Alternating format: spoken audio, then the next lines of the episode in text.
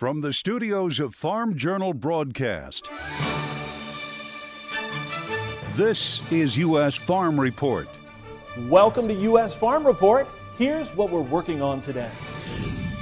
Back to childhood. He never tired of exploring the cave. We head to a place that Tom, Becky, and Sam love to visit along the American countryside. Is the end of inflation near? And are we heading into a recession? We're either in a recession or we're very close to it. As drought concerns grow in the heartland, if We look at the root zone here, extremely dry. our panel discusses what these issues could mean for the markets. And in John's world, It's about refineries, not tankers.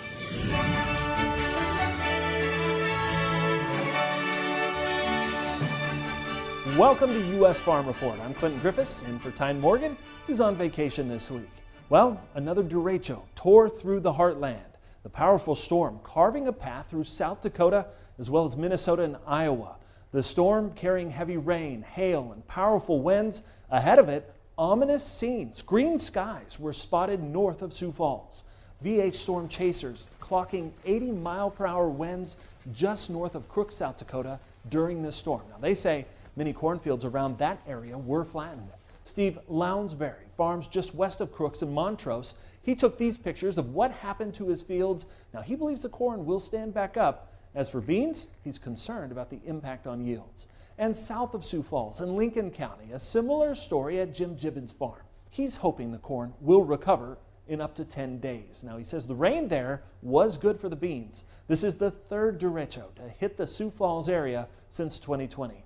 But USDA meteorologist Brad Rippey says this latest storm wasn't as severe as the one that hit back in August of 2020.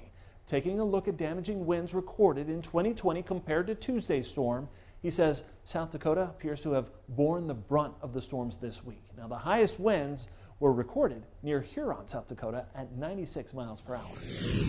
Farmers in the Midwest have seen some timely rains as of late, but it wasn't enough to improve crop conditions overall. Corn condition now ranked 64% good to excellent. That's down 3% from last week. Soybeans in at 63% good to excellent. That's down 2% from last week. Meanwhile, winter wheat harvest is now 54% completed. That's 6% ahead of average. A gauge of the farm economy is raising red flags this month. The Ag Economy Barometer from Purdue University and the CME Group shows farmers continue to worry about the future. Now, the Ag Economy Barometer fell in June to a reading of 97. That's down a couple of points from May, pushed lower by farmers' pessimism about the future. Half of farmers say they expect their farms to be worse off a year from now. Input costs have, have increased dramatically uh, in 22, and they're very concerned about that continuing uh, into 2023. Uh, uh, the second uh, most commonly common answer was availability of inputs. 21% were very concerned about the availability of inputs. If we had asked that availability of input question last year, that wouldn't have even been on their radar probably. But given all the all the concerns we've had in the last few months about availability of herbicide, insecticide, parts, fertilizer to some extent, that is a concern of a lot of producers. The surveyors say producers were somewhat more optimistic about current conditions this month, but that improvement was more than offset by weaker expectations for the future. The Federal Reserve is signaling much higher interest rates could be needed to restrain inflation. Minutes released this week from last month's meeting show that Fed officials are concerned that consumers were starting to anticipate higher inflation. They also acknowledged rate hikes could weaken the economy, but they suggested such steps were necessary to slow price increases back to the Fed's 2% annual target. Members also saying following this month's meeting there could be another 50 to 75 basis points worth of increases. The latest land purchase by billionaire Bill Gates is getting a stamp of approval from North Dakota's Attorney General. As we told you last month, the Gates linked Red River Trust purchased the farmland in Pembina County. That's about 50 miles from the Canadian border. The state's Republican Attorney General, Drew Wrigley, asked the trust to explain how it will satisfy the state's anti corporate farming law. Now, Wrigley issuing a letter saying the deal complied with the law because the land is being leased back to farmers. The Microsoft co founder is considered the largest private owner of farmland in the country. It's anticipated farmers in Ukraine will harvest 50 million tons of grain in October. Now, that forecast, coming from the country's first Deputy Minister of Agrarian Policy and Food. The number is well below the 85 million tons it produced last year, but still above expectations. And he says that Ukraine will have to export at least 30 million tons of that grain. The country, it's still working to create a Black Sea corridor in order to move grain blocked due to Russian blockades. Turkey's president saying the deal could be close. He says potential routes have already been identified and a working group has been established. The missing element, a final agreement from the Kremlin. Japan has said it will pay for a $17 million project to help Ukrainian farmers store their grain in temporary shelters and help the government develop alternate transport routes for grain exports. Heat, humidity, and severe weather found its way to farm country this week. We'll check on the week ahead with meteorologist Matt Urasali. U.S. Farm Report is brought to you by Endzone from Farm Shop MFG, which allows you to rehydrate your soybeans from 10 to 13 percent. On a 20,000 bushel bin, that's an extra semi-load added to your bottom line. Order your Endzone fan by July 31st and get $200 off.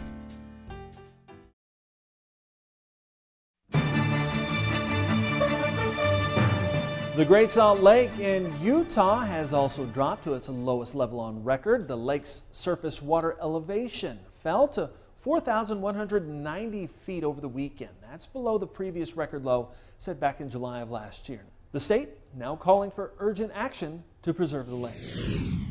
From a derecho to triple digit heat, it's been a week for weather. Meteorologist Matt Yurosavik joins us with a look ahead. And Matt, parts of the country seeing some rain this past week, but was it enough to impact the areas where a flash drought has been developing? Yeah, Clinton, that's something that we continue to keep an eye on there across most of the east and into the southeast, the chances for that flash drought. And if we look at the root zone here, extremely dry up through the upper Midwest, parts of the Corn Belt here, back into the mid Atlantic states and into the southeast, where you do see not as much moisture as we had in the last couple of months is down here right through the Mississippi River Valley. And that's where things are starting to dry out as well. But over the next 10 days, expecting a lot more precipitation here, especially across the southeast with some tropical moisture and a couple stalled out fronts. So hopefully we'll get some improvement there with this root zone, but also with those drought conditions as well. Something that we'll keep an eye on, though, is the Corn Belt with uh, some stress being put on those crops with a lack of moisture.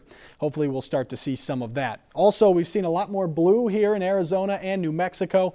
Still very dry though through uh, most of the west and then the Pacific Northwest doing very well right now, but we'll continue to keep an eye on that. So here's a look at that drought monitor released on Thursday, and you can see those drought conditions continue to grow in the east. Meanwhile, much of the same in the west. Haven't seen much, uh, much uh, worse conditions there in the west, but also haven't seen much improvement in the last month either. So something that we'll continue to keep an eye on.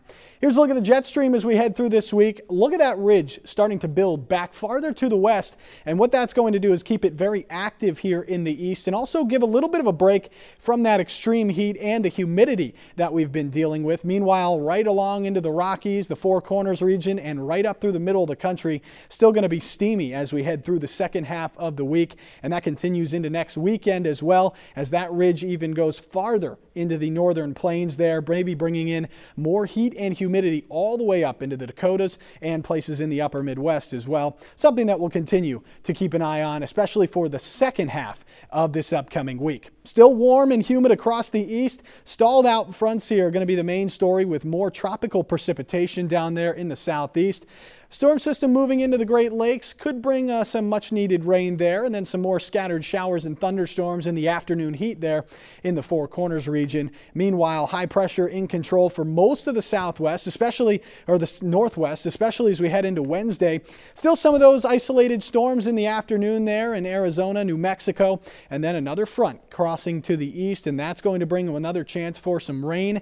And then heading into Friday, notice that rain doesn't go very far. Those stalled out fronts keeping around that tropical precipitation. High pressure, though, keeping the heat and the sunshine out over most of the country as another storm system enters the Pacific Northwest as we head into next week. So that's something we'll keep an eye on. Temperatures this week, though, above normal in the west and across the south but turning more normal in the east. And then here's a look at that precipitation. It's going to be above normal across the east and through much of the south. And we'll keep an eye on that right here on U.S. Farm Report. And we'll give you another update next week. Clinton, back to you. All right, thanks, Matt. Markets spent the week battling weather and recession fears. Farm Journal's Michelle Rook digs into the action next.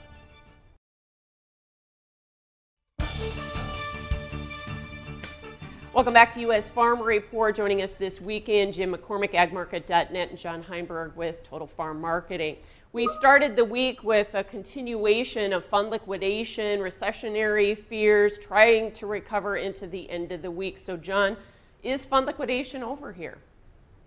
I'd like to hope it's slowed down at least at this stage. And again, you know, the corn market in terms of how those funds were acting, they're following last year pretty much to a script. You see this continued pullback. Now, I did see them turn the corner again after the 4th of July, at least start adding some value back in. You know, so we had the hard sell off on the 5th, obviously a thin trading day you know that's kind of the clean out day. Plus it's the day they report for the you know cftc and the commitment of traders report. So so maybe we're seeing a little bit of a turn here but you know funds are a big ship. They don't turn things around quickly. You know that keeps me a little cautious of the market. If we get some rally up which we've obviously had here the last couple of days that might bring some more selling or some more long liquidation back into the market on those positions. So hopefully we are there but we're going to need some news events and something to possibly turn that and make that money want to flow back into the market overall and Jim, when you look at what the Fed is proposing to do in the Fed minute meetings, and then the payroll uh, unemployment was like 3.6% here on Friday, that kind of gives the Fed more impetus to really raise rates here, doesn't it? Exactly. I think right now it's almost a guarantee they're going to raise the rates three quarters of a point in July. And you know what that's going to do is that's going to continue to keep the fund money on the sidelines. We believe when the Fed came out last month in June and essentially said, hey, we're going to raise interest rates. Our job is to kill off demand. Killing off demand drives down the demand for commodities. A lot of that money left the markets here the last couple of weeks, and uh, with this uh, hot jobs number, better than a lot of people thought, it probably is just going to give a reason to keep that money on the sidelines. I think you could see some regular ag trading funds come back in, Michelle, if the weather would start to really get warm and dry, like some of the models are suggesting. So, John, is the high in for the year, those contract highs? At least at this point, you know, especially given some of the numbers that we're seeing out there, maybe some of the demand concerns, recessionary play, and just the pullback in the commodity space in general. I'm going to say at least at this time frame. But obviously, we know weather still trumps all, and obviously we got to see what happens in terms of the geopolitical side of things. You know, those headlines that can pop anytime can obviously bring that money flow back into the market.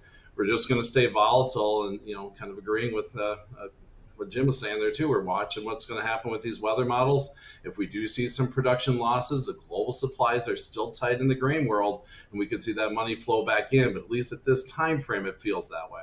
So, Jim, is weather enough to push us to those levels and retest those highs there? I mean, it does look hot and dry in the end of July. You had the drought monitor out on Thursday, and it showed expanding drought.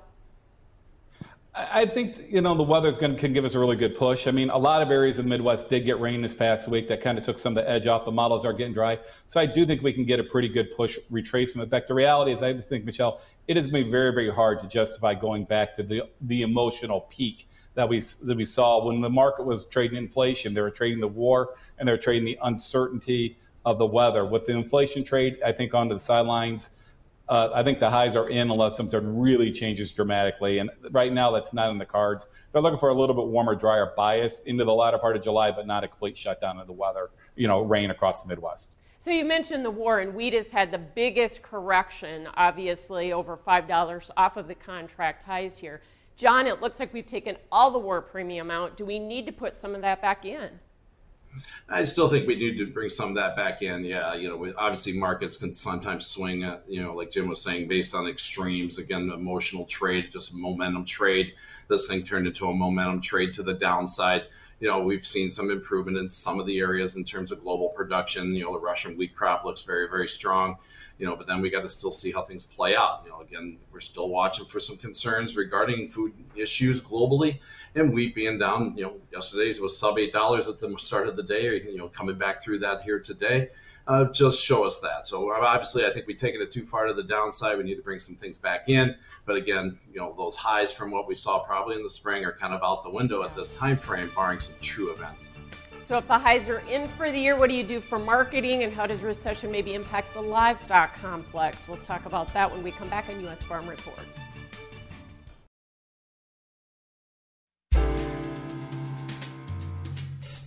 Oil futures fell below $100 per barrel this week before heading higher. That follows the highly traveled 4th of July weekend. Now, the national average in at 477 per gallon. That's roughly 25 cents off its record high set last month when prices topped 5 bucks. Diesel only about a dime lower. John Phipps, well he shares his perspective on lingering pain at the pump. Infuriating price increases are the topic of the day. But like the 80s, rising inflation is largely driven by energy. The price of oil is a huge factor in about everything we buy. Oddly enough, it is now less about the supply of oil and more about refining capacity. Refining capacity starts with the number of operable plants, which has been slowly falling for years. The pandemic oil demand plunge prompted some closure of some refineries, especially older, less efficient ones. Starting up a shutdown plant is a long and difficult process, so industry analysts doubt any of them will ever reopen. Now, add in a hurricane in Louisiana and an explosion in Philadelphia plant, and our capacity to refine is at an eight year low. Keep in mind there has not been a new refinery built since the 1970s in the U.S. The operating plants are running at historically high levels as well. Now, imagine you're an oil executive and your financial staff just brought you the latest profit figures shown here, and your neighbor took delivery of a Rivian electric pickup. What possible logic would make you consider building or even upgrading any of your refineries? Whether we think EVs are the future or not, the oil industry is looking at the car industry and sees a future of stagnant, if not falling demand. The amount of oil available and the price is, of course, a factor, but it sure hasn't hurt refiners' profits. So why do anything other than milk this elderly cash cow as long as possible? The implication for me is it's hard to imagine gas prices falling much without a pretty stiff recession stifling demand. For that matter, if fuel demand should decline, I think refiners will simply accelerate plant closures. Investors agree and would not reward an oil company for building or upgrading new capacity. The refinery bottleneck also means efforts to increase the oil supply may not have as much effect as we think. It's like getting a bigger combine when trucking capacity is your real problem. The switch to EVs will not be as rapid as many think, and even less so in rural America. But we're close enough to the peak of oil demand for transportation, at least to have a big impact on long term plans in almost all sectors. And by the way, I saw my first local Rivian and have neighbors on the list for electric F 150s. At the same time, solar panel installations are popping up at farms like water hemp. High energy prices can change attitudes. All right, thanks, John. Now, if you'd like to watch more of John's World, use this QR code with your smartphone. All right, when we come back, Machinery Pete and a beautiful Massey 55.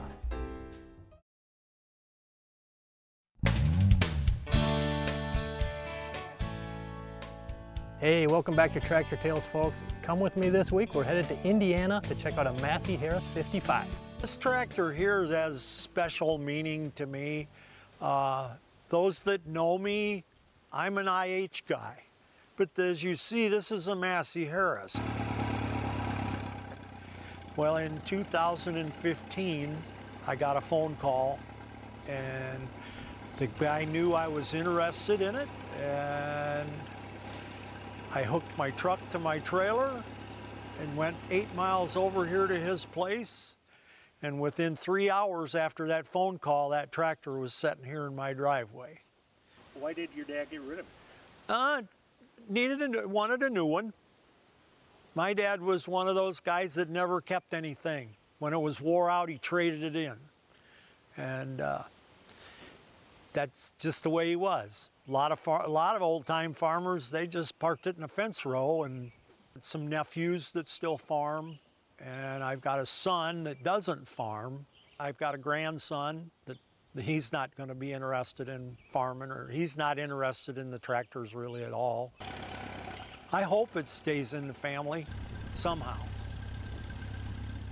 All right, thanks, Pete. Love it. Now, if you'd like to watch more Tractor Tales, use that QR code on the screen with your smartphone. But hey, don't leave. We have plenty of U.S. farm reports still to come. Is an economic recession weighing on commodity markets? Michelle Rook takes a deep dive into what it means for agriculture next in our Farm Journal report. Plus, take a tour of the cave that inspired Tom Sawyer and Huckleberry Finn as we travel the American countryside with Andrew McCrea. U.S. Farm Report is produced and distributed by Farm Journal Broadcast.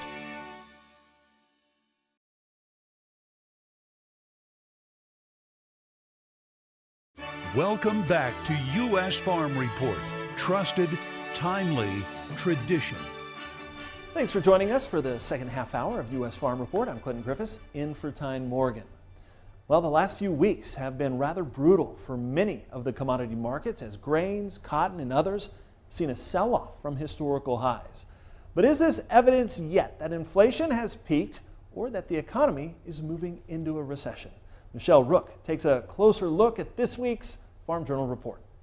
Clinton, for several months, hedge funds bought commodities as a hedge against inflation, but the last few weeks they started a massive liquidation on recessionary fears tied to the Fed's aggressive rate hikes.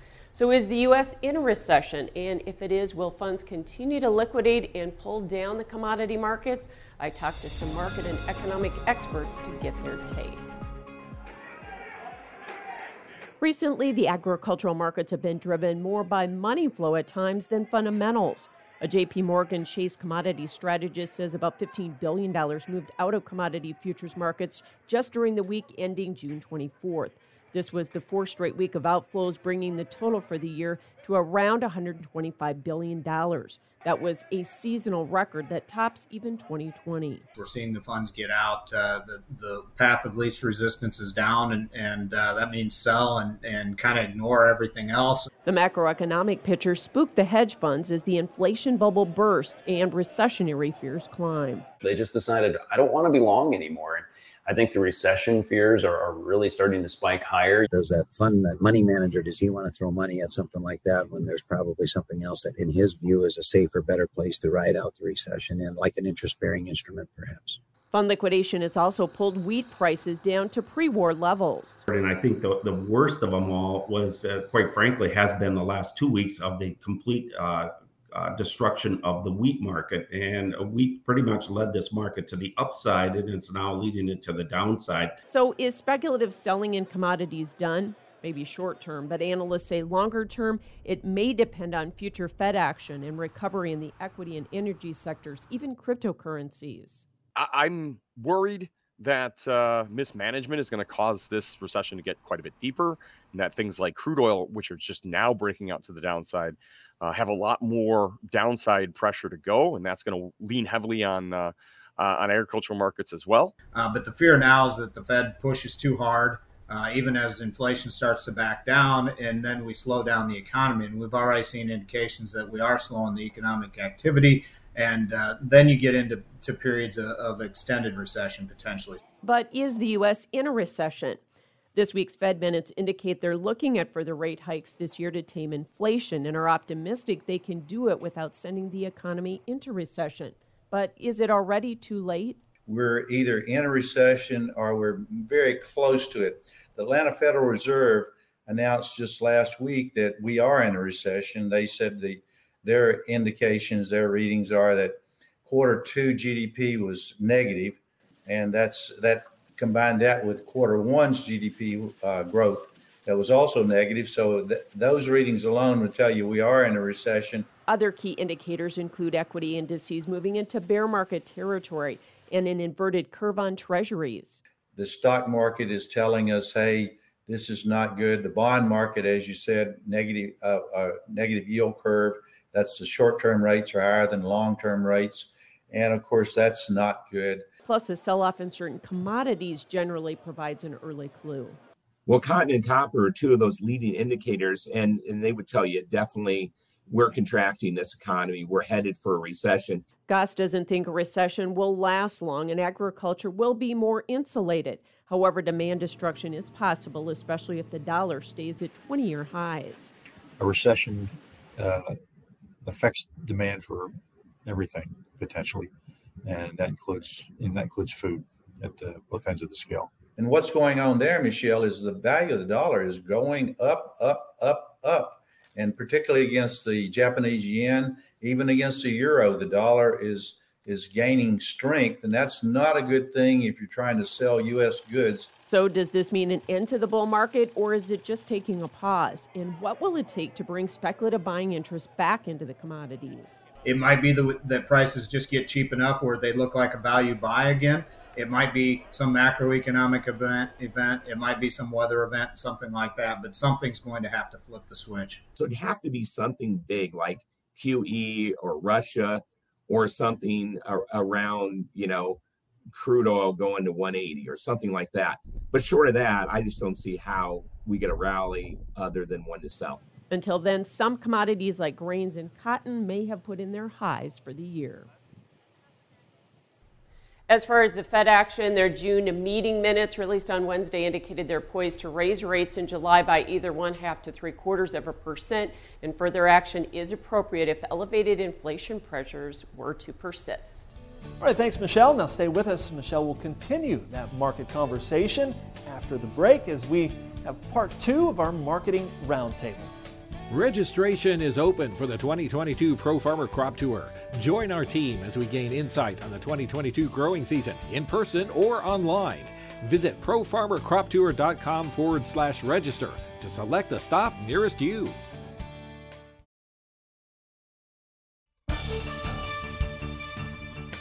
Welcome back to U.S. Farm Report. Jim McCormick and John Heinberg are joining us this weekend. We talked the first half of the show about how these markets really aren't treating the fundamentals. We've seen massive fund liquidation. One fundamental thing that we're looking at, though, coming up here, the Tuesday WASDE report. Let's talk about that and what are we expecting? Will we see that lower soybean acreage number mean a bullish number there in terms of ending stocks, Jim? I think you will see the, the B number is probably going to be the big surprise. They got to make an adjustment for that acreage number that came out in June. So when they make that adjustment, that will drop the, the carry out below 200 million without a demand re- revision. So we do anticipate what they'll do is try to offset that. They'll cut demand a little bit and pretty much put this carryout, Michelle, right a little bit around 200 million, 205 million, which is pretty much unchanged year on year. Now, where that gets really tricky is can we manage a 51 and a half bushel yield to keep that going? Because if we don't, see that yield, then all of a sudden you really got to get into demand rationing mode. We believe if that yield would start to slip on the corn side of the equation. Uh, not a lot of surprises on the quarterly grain stock report as well as the acreage. So we don't look for a huge revision on the on the corn side, but it's something we need to keep an eye on. You know, the balance sheet's working with a 177 trend yield. That's a record yield. If this heat starts to really hit in, as we mentioned in the first segment, going into the middle part of July, pollination starts taking a toll. These yields fall four or five bushels the corn carryout project could easily fall below a billion bushels, and that would have the market having to move back into a rationing mode, especially if you can't get this grain out of the Ukraine. Well, John, it looked like we didn't really trade the acreage and quarterly stocks report that day. Do we actually trade the report on Tuesday here? And what about the August report when we start figuring in some of these lower acres and the resurveying? Yeah, that's going to be the interesting part of that, and you know what Jim was mentioning too with that soybean market. You know, do we put those acres in from the the green or the acreage report, and you know it is going to tighten up that balance sheet. You know, we start talking 200 million bushels at this time frame with a potential warmer forecast in front of us. You know, some weather concerns. The market may do that. Now, again, do they believe the numbers? What's the estimates going to be down the road? You know, that may be a little bit of a limiting factor just until we get confirmation on the acreage number from the you know from that resurvey. So, uh, to me, you know, again, we right now we're the whole move after the acreage report came out was more on that technical technical side, fund liquidation, end of the month, end of the quarter type trade with follow through after the fourth. Uh, so now maybe we'll see those numbers and maybe realize that things are still extremely tight, especially in that soybean market, you know, with potential weather in front of us. So if we believe the highs are in for the year, what do we do for marketing if you missed it, Jim? Well, I think you got to just prepare to, you know, what you need to do is kind of recalibrate your thinking. The realities of highs are in, but the profit levels are still very, very well, especially compared to historical numbers. You're still looking at corn over six dollars. So I think what you got to do is recalibrate your what your pricing are, get a better handle where you where you think your yields are, and redo the math. And I think you'll be pleasantly surprised. Yes, they're off the highs, but the profitability is there, and you need to take advantage of it. The reality is the economy is slowing down and demand eventually is going to slow down. If we end up with a big crop in South America, no matter what our crop does, we're probably going to see this market end up working lower. History tells us, Michelle, when we have big surges like this, it usually tends to put in multiple year highs. We're encouraging people to even take a serious look in the 2023 crops because uh, you know history says that they won't take out their highs as well. John, what about the livestock sector? Cattle, um, cash up into seven year highs, but can the board and cash continue to advance here with the recessionary fears? you know that's a major headwind over top the market and in terms of the cattle sector overall you know you got cash still trade above the board at this time frame board's trying to at least kind of hang in there but again it just feels like the speculative money doesn't want to reach out here because of those recessionary fears and what we can have down the road. You know i'm still long-term friendly the cattle market. The numbers continue to prove that. Cow slaughter continues to run at well above average paces. That's just getting tightening up the supply. We're starting to see some of that impact even in the current cash trade in the cash market now between the difference between the north and the south. You know, so at least at this time frame, you know, we're working maybe to our typical summer high here in this window. You know, we still got a lot of cattle here in front of us overall. Weights are down. The weather might be another factor to help out with that if it does turn hotter again across cattle country. Uh, but at this time frame, yeah, board still feels like it's not quite where it needs to be, at least in terms of value compared to what we're seeing in the cash market for both lives and feeders. John Heinberg, Jim McCormick, thanks so much for your insight this week. More U.S. Farm Report coming up.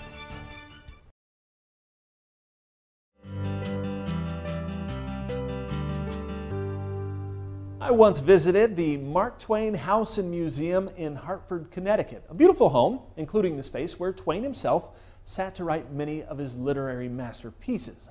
Now, some of those adventures began decades earlier, as Andrew McCrea explains, from the American countryside. In the winter of 1819, a natural entrance to a cave was found just south of Hannibal, Missouri.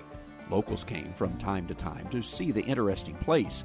One of those visitors in the early 1840s was a young resident of the river town who was fascinated by what he saw.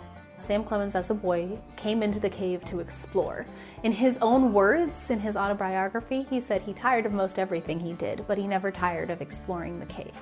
Vicki Vale knows this place well. She leads tours of what is today known as Mark Twain Cave. Through the early and mid 1800s, it was mostly just local residents who came to the cave to explore for fun. Mark Twain, the author, changed that. But it wasn't until the publication of The Adventures of Tom Sawyer in 1886 that the locals noticed an increase of tourists from other locations, not just from the nation, but also from around the world. Those tours continue today, with people still coming to the cave immortalized in the novel Tom Sawyer. While Twain's works were mostly fiction, they resonated with readers. So the people and maybe some loosely the events were inspired by real happenings, but the dramatic element and the uh, spectacle of all of it, uh, that was definitely Mark Twain's genius. A visit here, and you can imagine Tom Sawyer and Becky Thatcher getting lost in the narrow passages of this cave. But it was also on the approximate six miles of cave walls that visitors began immortalizing their tour. Prior to National Landmark designation in 1972, you could sign your name, and many people did. Well, we, may, we don't know exactly who the, some of these people are. We know that they're a part of our story as well. And so we have estimated about 250,000 signatures throughout the Mark Twain Cave. They knew the author had signed his name to a wall, but with so many crooks and crannies, they could never find it the signature of Samuel Clemens. Uh, that was found in the summer of 2019, so very recently, uh, always expected to be found. Signature analysis was used to verify what had long been searched for. It was a unique tie uniting the author back to the cave he'd explored as a child and written about as an adult. There are certainly caves that are larger with more grandeur than this one. However, it is the story behind this cave that makes it special because visitors who come here realize the adventures of Mark Twain all began right here. Traveling the countryside in Hannibal, Missouri, I'm Andrew McCrea. Thanks, Andrew. If you want to watch more of these American countryside stories, use the QR code on the screen with your smartphone to see more. Up next, customer support with John Phipps. Find farm equipment on Machinery Pete's July 19th online auction. No reserve, no buyer fees. Start bidding now at auctions.machinerypete.com.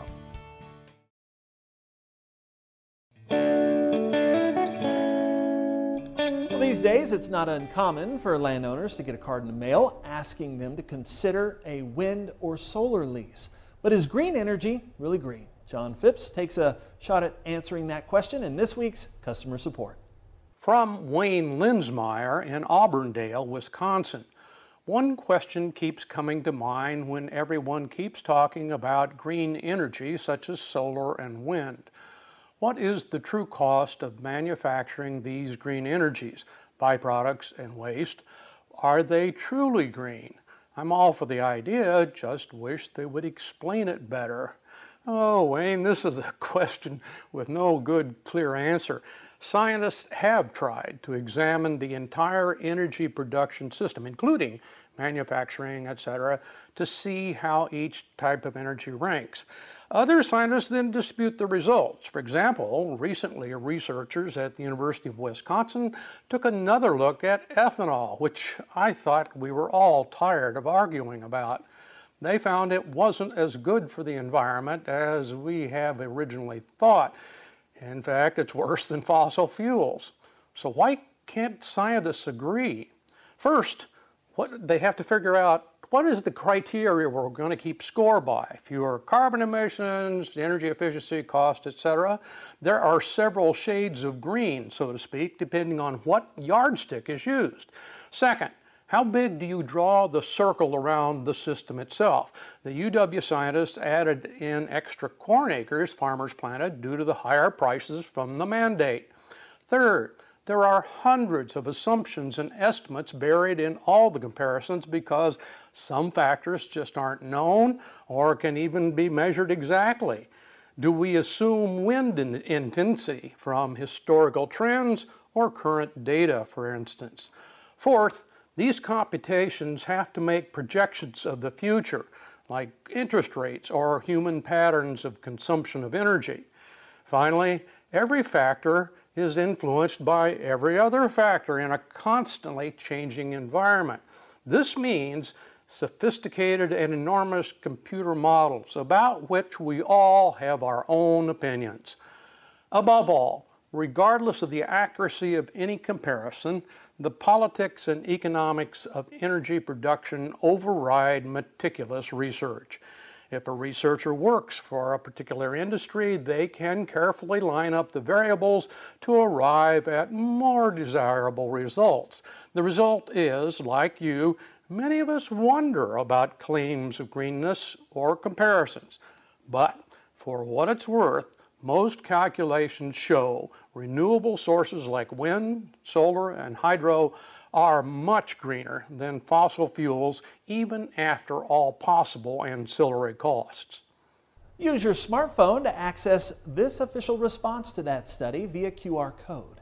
The Department of Energy's Argonne National Laboratory has reviewed the research and found what they call are some major flaws in its modeling and assumptions. They've even written a rebuttal or two. As John said, scientists don't always agree. Up next, a battle in the Bronx as Joey Chestnut goes head to head with some animal activists while chasing the hot dog world record.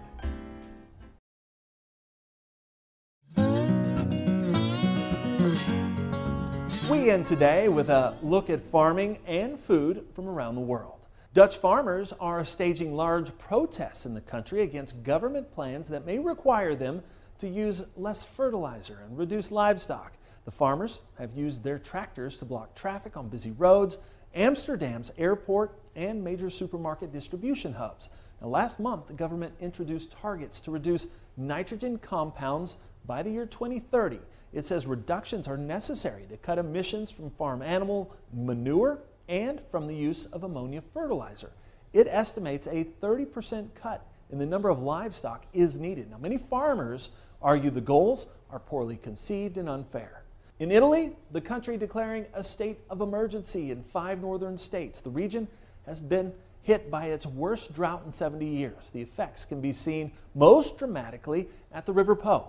It is the main artery that cuts through Italy's heartland, known for its agricultural products, including its famed Parmesan cheese. And to a world food event, the Nathan's famous 4th of July hot dog eating contest on Monday.